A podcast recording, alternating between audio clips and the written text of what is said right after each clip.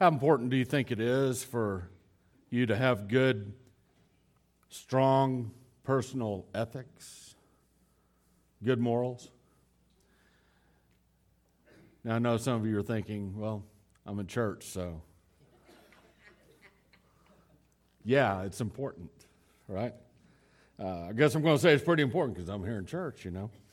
But let's talk about real life, life away from church. You know, a lot of times we like to compartmentalize our lives, whether it's good or bad. Sometimes that can be helpful, sometimes it's not so good. But, you know, life away from church and business and relationships at school, work, wherever we might be. Um, we see people sometimes that have questionable ethics or even uh, bad ethics, and yet sometimes they succeed. Uh, they, they, seemingly succeed all the time. You know, it doesn't seem to cost them anything, or at least not much. And so it causes us to wonder, well, you know, what's what's the payoff here? I mean, why should I be good if everyone else is sort of cheating the system and cutting corners and that type of thing, and maybe being dishonest? So, you know, really in real life, does being a little bit dishonest, hey, if it gets you ahead, isn't it worth it? Well, the short answer to that is no, it's not. And here's why dishonesty, whether it's in business, in relationships, in life, it costs you more than you realize. There's a hidden cost, almost like a, a hidden tax that you pay for dishonesty. And, and that's why we have so much um, just talking about taxes for a minute, why we have so much nonsense in uh, government that we pay for because we don't feel the sting of having to pay for it. Uh, you know, the taxes that are taken out of your paycheck, it's a hidden tax. You never see it. It'd be a different story if uh, you got paid your full amount, gross, and then every month you had to cut a check to the government for 40% or whatever. And you'd be like, what in the world are we paying for? Well, you know, we got a a professor over here at this college that needs to do a $200,000 study and that watering grass makes it grow, you know, something like that. So, you know, we'd, we'd lose a lot of the nonsense if, we, if our taxes weren't hidden taxes. Uh, but nevertheless, dishonesty is like that. Dishonesty makes you pay a hidden tax that you don't really realize until later. And sometimes that hidden spiritual tax that you pay for being dishonest, it becomes over time a not so hidden reputation. Other people begin to realize that maybe you're not an honest broker, that you don't carry through with your word. And so once you get the reputation for being dishonest, uh, then that cost becomes quite much more severe. And so there's a little, a little story, a strange little story in Genesis chapter 21. I invite you to take your Bible and turn to Genesis 21. The last little part of it, in Genesis 21, there's a story where Abraham has to come to terms with the dishonesty that has become sort of entrenched in his soul. And today we're going to read this little story and see if we can come away with a few principles to take home. And to do this, we need to understand it from the perspective of someone who is harmed by Abraham's dishonesty. So we're going to look at this story, at least initially, from the perspective of someone that was, we might call the victim or the one harmed by Abraham's dishonesty. So imagine for me, if you will, for just a minute, that you are the king of a city state. Like the king of Lubbock. Let's say you're the king of Lubbock, you know, not the mayor. The mayor has limits to his power. You're the king. You can do whatever you want. And we're not talking about you being like Alexander the Great or one of the Roman Caesars where you've got a million square miles that you govern. No, just, just a town, a city, and you're the king. And the, the town has a king, and that king is you. In fact, your father was king before you, and you inherited the crown from your father. And so you tell people, I want you to call me Abimelech. Why Abimelech? Because the word Abimelech in the Hebrew means my father is king. And so that's your name. You call people, you tell people, I want you to call me Abimelech. Sort of a nod, a little, uh, little acknowledgement of your dad and all of his accomplishments as king, but now you're the king. And so you want people to call you Abimelech. And so here you are. You're, you're Abimelech. You're the king, not of Lubbock, but you're the king of a little town called Gerar in, uh, near Israel, modern day Israel. And so you're going about your business. You're doing the things that kings do. And a visitor comes to your town. And this visitor, is, his name's Abraham. And he brings his household, he brings his servants. And when we talk about household and servants, we're not talking about a maid and a butler and, uh, you know, a couple of uh, uh, cousins or anything like that. We're talking about hundreds of people. Hundreds of people descend upon your town, and they're led by this guy named Abraham. And he brings all of his flocks too. You can imagine all these hundreds of people with all of these flocks. They come to your town, and so this guy must be a pretty important guy. So you welcome Abraham to your town. Come on in. And there with Abraham, there's this particular woman. She always seems to be right at his side. So you make an inquiry. Hey, Abraham, who's this woman? And he tells you, Oh, her? She's my sister. And he said, Is that right? And Sarah speaks up, the woman speaks up, and she says, Yeah, he's my brother. And it sort of dawns on you uh, that, well, maybe this whole thing can work out. And so you say to Abraham, You know, it would be good for you and good for me if I were to take your sister as my wife. She wouldn't be my first wife, I've already got a wife, but she'd be my second wife. And so I, I want to take her as one of my wives and, and this would be good for both of us because it would connect your household, your extended household, with my kingdom.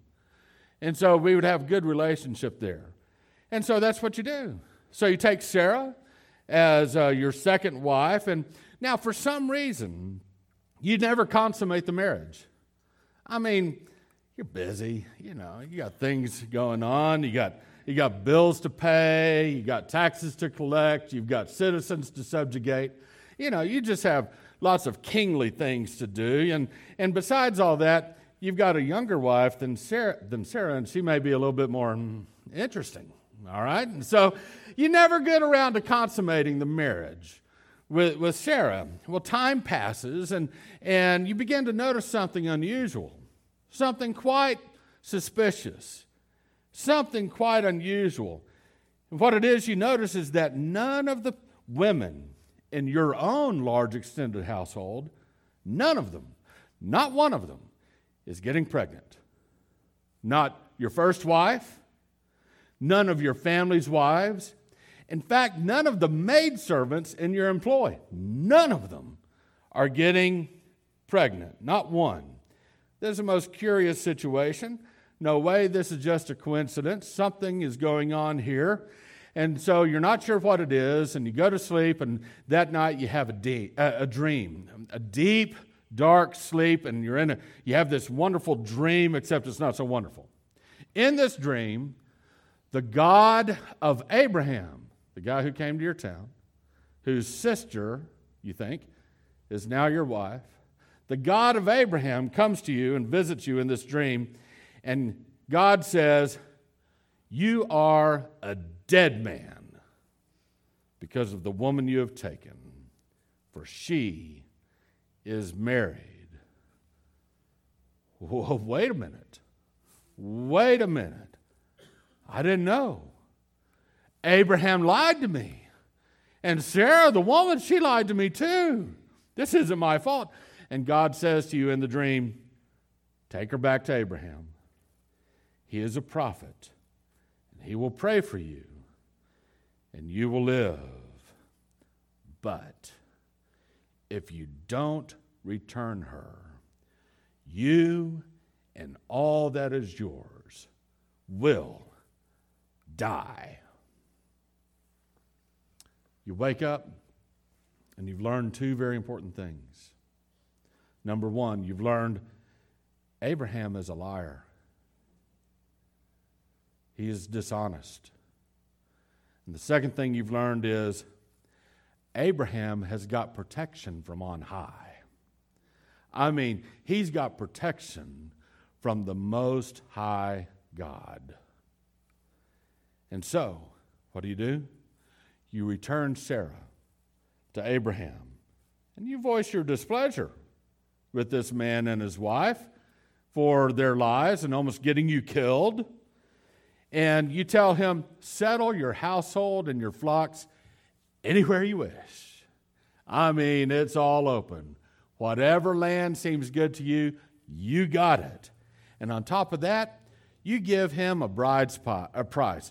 You pay him a thousand pieces of silver, along with Sarah, as a public witness to everyone who's watching that this woman belongs to him. I mean, you have settled this issue. And Abraham, what does he do? He prays to God, and his prayer to God reopens the wombs of the women in your household. A little bit more time passes. And behold, this woman, Sarah, that almost cost you your life, she's pregnant. She's 90 years old, and she's pregnant, and she has a child. And you think, this is absolutely amazing. What kind of God has the power to open and shut the wombs of women at will? And what kind of God has the power to enable a 90 year old woman to give birth to a son? And why is this God so favorable to Abraham, even though Abraham acted with deceit toward me? What is it that Abraham's God is up to? What is Abraham's God doing through him? I mean, it just seems like whoever blesses Abraham, Abraham's God will bless. And whoever curses Abraham, Abraham's God will curse. And so now, with this new knowledge about Sarah and her child, and everything else that you've been through with Abraham and Abraham's God, you make the wise decision. I want to be on good terms with Abraham. And so you go to Abraham and you want to make sure you're on Abraham's good side. Smart move by you. And here's what we read in Genesis 21, beginning in verse 22. Now it happened at the time that Abimelech and Phicol, the commander of his army, spoke to Abraham, saying the obvious God is with you in all that you do. I mean, this is the understatement of the year that God is with Abraham. I mean, Abimelech has learned the hard way that Abraham's God keeps his promises. And what was the promise that God made to Abraham way back in Genesis 12, over 25 years before? God said to Abraham, Whoever blesses you, I will bless, and whoever curses you, I will curse. And you figured that out now as Abimelech. And so let me just add this for us today. When God is doing something, it is really in our best interest to get on board. It, it, is, it is in our best interest to get on board. Only a fool would oppose God. And Abimelech, he may be a pagan, he may not be a believer, but he ain't no fool. He is not going to oppose Abraham's God. And so we read, continue to read, God is with you in all that you do. He says this to Abraham, and then he says, So now, swear to me here, by God, that you will not deal falsely with me. Let me translate that. Abimelech says to Abraham, You have a reputation for being less than honest. You know that? You lied to me. Can you be an honest broker now? Can I trust you? Promise me. Swear to me by your God that you'll be honest with me from here on out. Abimelech brings Abraham's God into the equation. He basically is saying this to Abraham You say you believe in God, act like it. You know, it's a bad thing when someone knows that you are a follower of Christ, but they also know that you're a cheat and a liar. We need to be reminded that we're Christ's ambassadors. What does that mean, an ambassador? It means that the ambassador to uh, Denmark, when he speaks, he's speaking for the president. In the same way, you are an ambassador for Christ. When you speak, you represent Christ. And so, if you're out there in the world doing business with people or in relationships and you're a cheat and a liar, and yet you say you claim Christ, that's not a good look. It's not good at all. And, you know, I, I know that some Christians, they, they're like, well, that's why I don't tell anyone at work that I'm a Christian. That way, my nonsense doesn't, uh, you know, reflect poorly on God. Well, that's an interesting strategy. It really is. I got another interesting strategy behave, do the right thing, be an honest broker, fulfill your word. You say you're going to do something, do it. That, that's a pretty good strategy, too. And then you don't have to hide the fact that you're a Christian. What a shame it was that a pagan like Abimelech had to ask the man of God to be honest. But that's where we are. He, asked, he had to ask Abraham to be honest. And so he said, Swear to, to, swear to me here by God that you will not deal falsely with me or with my offspring or with my posterity. Abimelech has been so affected by his interaction with Abraham and Abraham's God that Abimelech understands something very important. God's blessing on Abraham is so profound, it is so great. Abimelech knows that it will continue through Abraham's descendants, even though Abraham only has one descendant. As far as Abimelech knows, he only has Isaac. And so Abraham is spoken to by Abimelech, and Abimelech says basically this let's make a deal. Let us benefit one another. Let's make a deal that's going to extend beyond just the two of us today, but it will continue in the generations that follow. And Abimelech finishes his statement in verse 23 by saying this But according to the loving kindness that I've shown you, you shall show me and the land in which you have sojourned. Abraham, I've been an honest broker with you. I haven't lied to you, I haven't mistreated you since you've been here. I've shown loving kindness to you. Please return the favor. Show loving kindness toward me and even to the land to which you've sojourned. Show love and kindness to that too. And Abraham says in the next verse, I swear it. Abraham makes a promise to be honest. And this is very important. It's a very critical point in Abraham's life because he's not used to being uh, honest when it comes to dealing with foreigners, dealing with outsiders. He's not used to it. Way back in Genesis 12, Abraham lied to Pharaoh, king of Egypt, and Pharaoh wasn't happy. Then back in Genesis 20, Abraham lied to Abimelech, as we've described today, and Abimelech wasn't happy.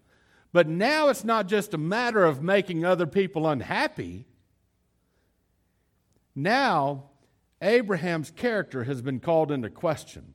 And Abraham has been looked in the eye by another man, and the other man says to him, Change. Stop being dishonest. Change. Stop the lying. Be honest with me. You know, sometimes for us to change our character, we need someone to look us in the eye and confront us. And that's what it took. Little intervention by Abimelech. And so Abraham says, I swear it. Abraham does a little inventory of his own heart. From now on, I'm going to be different. I'm going to be honest. I swear it. However, there's another issue. And Abraham has been saving this issue. He's got something in his back pocket. He's got something, he's got an issue that he hasn't revealed yet, an unresolved issue that he's kept to himself until now.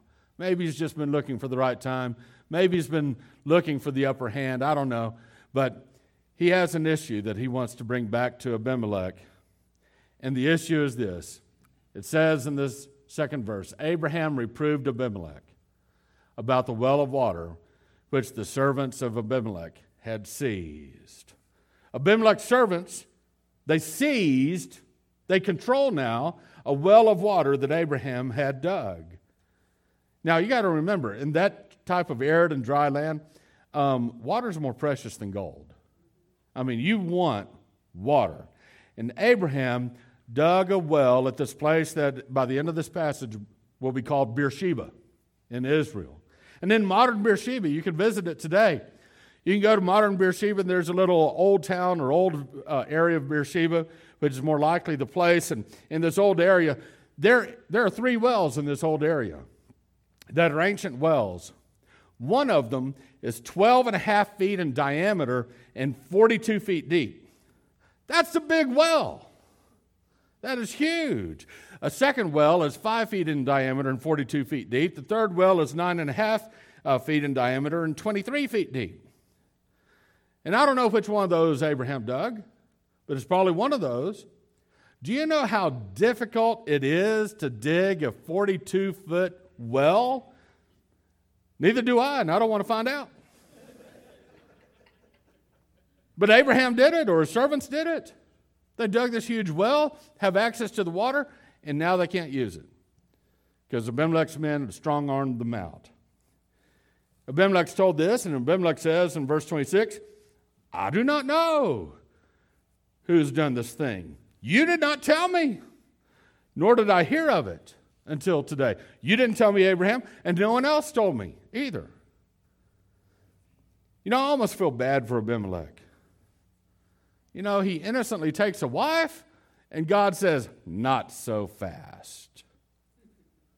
He's trying to make good with Abraham, and Abraham says, Not so fast. Abimelech keeps getting surprised by all these things he doesn't know.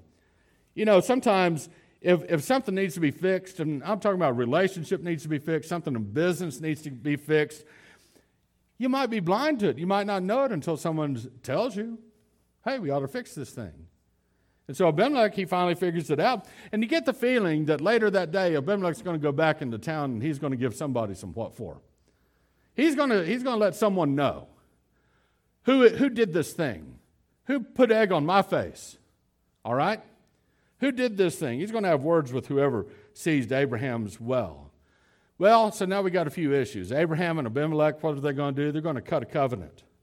And there's two issues at hand. Issue number one Will Abraham and Abimelech get along? Are they going to have honest dealings with each other? Number two, how do they resolve this issue with the well?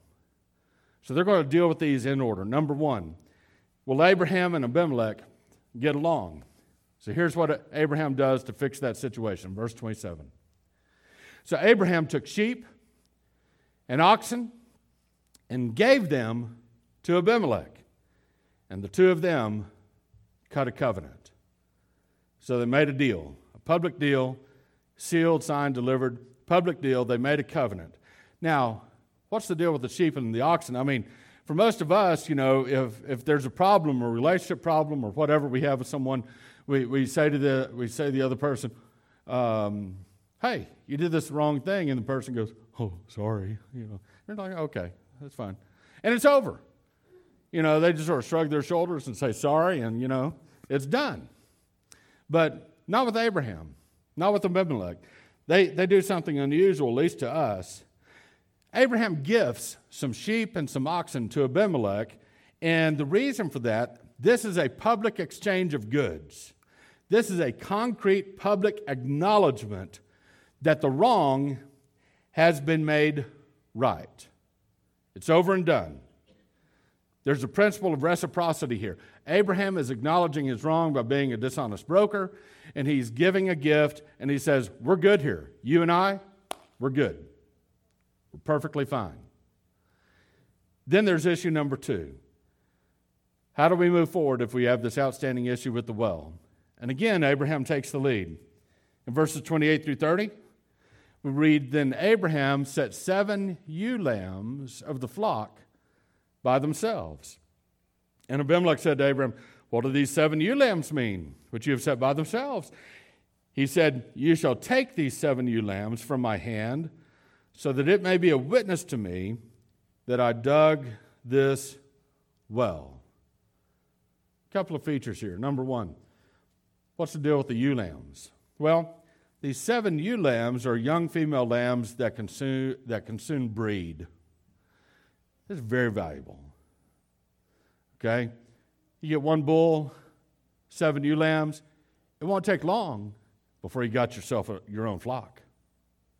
All right, so this is a very valuable gift. And the gift of the lambs to Abimelech secure the water rights to the well.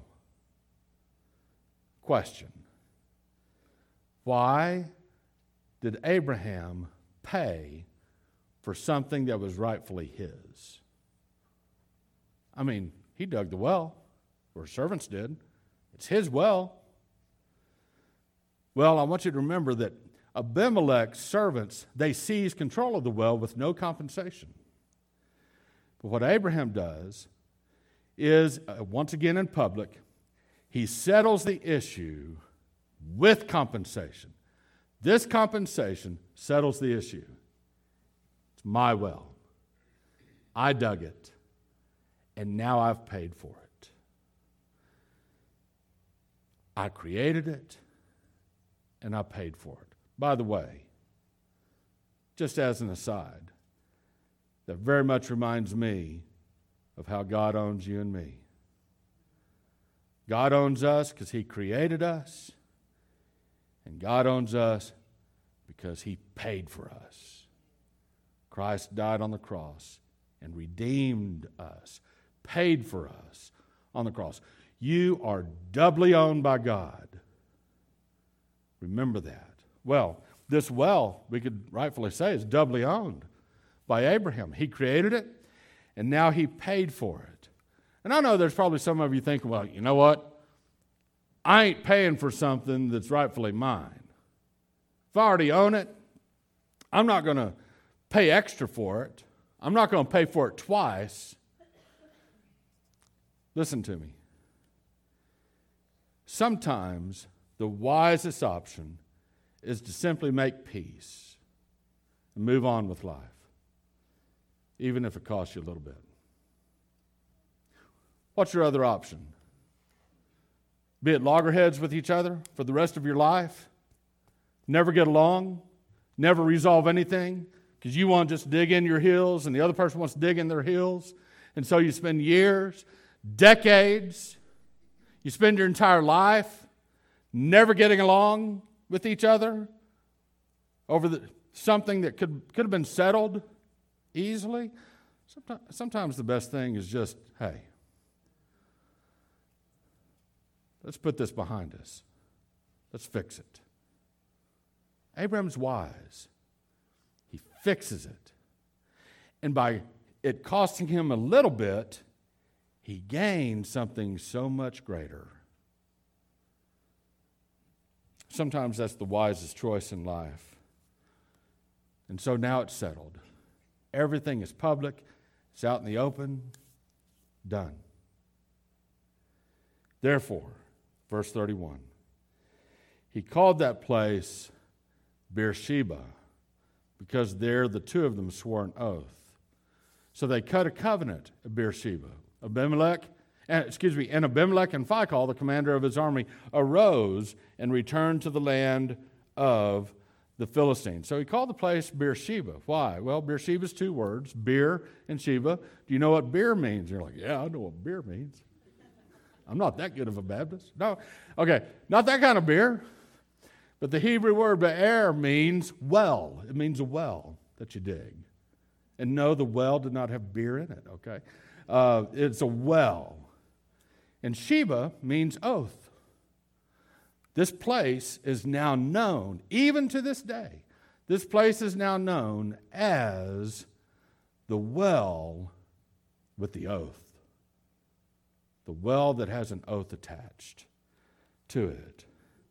And then we read in verse 33 and 34 And Abraham planted a tamarisk tree at Beersheba. What's a tamarisk tree? A tamarisk tree is a tree, it's a real leafy tree, provides a lot of shade. It's at full height, 20 to 30 feet tall. And, um, and so it, it provides shade and it's a marker. Why did Abraham plant a tree? Well, maybe. Maybe he planted a tree there because maybe it reminded him way back 25 plus years before in Genesis 12, verse 6, when he was in Shechem and there was an oak tree, much larger tree, an oak tree in Shechem. And he's there at the oak tree when the Lord appeared to him. And the Lord told him, I'm going to give you the land. Very important part of his life. Or maybe he planted this tamarisk tree because then in the next chapter of Genesis, in Genesis 13, when he was in Hebron, there were some large oaks. Once again, huge trees there. The oaks of Mamre. And he built an altar there to the Lord because that is where the Lord showed up again. And the Lord told him, The land that you're in now, it's all yours. Walk the land. All of it's yours. I'm giving it to you. And then once again, in Genesis chapter 18, he's at those same oaks, the oaks of Mamre, and the Lord appeared to him again under the tree. And this time the Lord said to him, I'm going to give you a son through Sarah, and you'll call him Isaac. The Lord had a way of showing up at trees when Abraham was at a tree. So he plants a tree here. And I've just discovered in my life that sometimes the best place to have a talk with the Lord is sitting under a, the shade of a nice tree. But anyway, he plants this tamarisk tree in Beersheba, and there he called upon the name of Yahweh, the name of the Lord. And look what Yahweh is called. Look what Abraham calls Yahweh the everlasting God. Yahweh Olam, the everlasting God. Why? in this strange little story about wells and territory and conflict and honesty, why is God called the everlasting God? Because Abraham realizes that in spite of his dishonesty, the everlasting God has given him an everlasting covenant. That God Himself will be with Abraham and Isaac and all of those descendants that would come later. God Himself will be with them for all eternity. How is this confirmed in Abraham's heart? Because what just happened? A king came to visit him. Abraham didn't have to get permission to go to the, into the presence of the king. No, no. Abraham is so blessed by God that kings come into his presence now. And Abraham realizes that this covenant that God has made with me, it is an everlasting covenant. Kings come to visit me, and kings acknowledge the God that has called me to serve him and kings acknowledge that my kingdom, my progeny, my descendants will also be looked after by God. God has established a covenant not just with me, but with me and Isaac and his descendants after him. That is why the Lord is the eternal God. Abraham is very much in many ways an example for us today. And I would want to point out one thing in Abraham's chronology that you and I need to take home today. Abraham came to believe in the Lord in Genesis 15, verse 6. God made a promise, Abraham believed it, and God said, Your belief is righteousness now. I count it as righteousness. But Abraham was still a liar at that point. He was a liar before with Pharaoh, and he was a liar afterwards with Abimelech. Abraham had belief in God, but it took some time before God changed Abraham's character. And I want you to understand that because of this. I've heard some people say, well, I'm not going to trust in Jesus yet because I need to get my act together first. You know, there's some things I got going on in my life that aren't right with God, and I need to straighten that stuff out first, and then I'll believe in Jesus. I want you to understand something. You got the order flipped if you think that's the way to do it. Abraham is living proof. You've got it wrong you believe in the Lord today, He will work on your character. Believe me, He will work on your character. Sometimes when you don't want Him to, He will work on your character. You don't have to fix your character flaws first before you're good enough to come to God. It's not the way it works. The way it works is you believe first, God will deal with your character later. If you wait until your character changes before you, before you start following Jesus, you'll never follow him. And you will die in your sins and be eternally separated from God. God doesn't want that for you. God says to you, Come to me with all of your flaws, with all of your junk, with all of your nonsense. I can handle it. Why? Because Jesus died on the cross for all that stuff. He took care of it all on the cross. God says, Come to Jesus. Come to Jesus today. We'll work on you thereafter. Let God work on your character.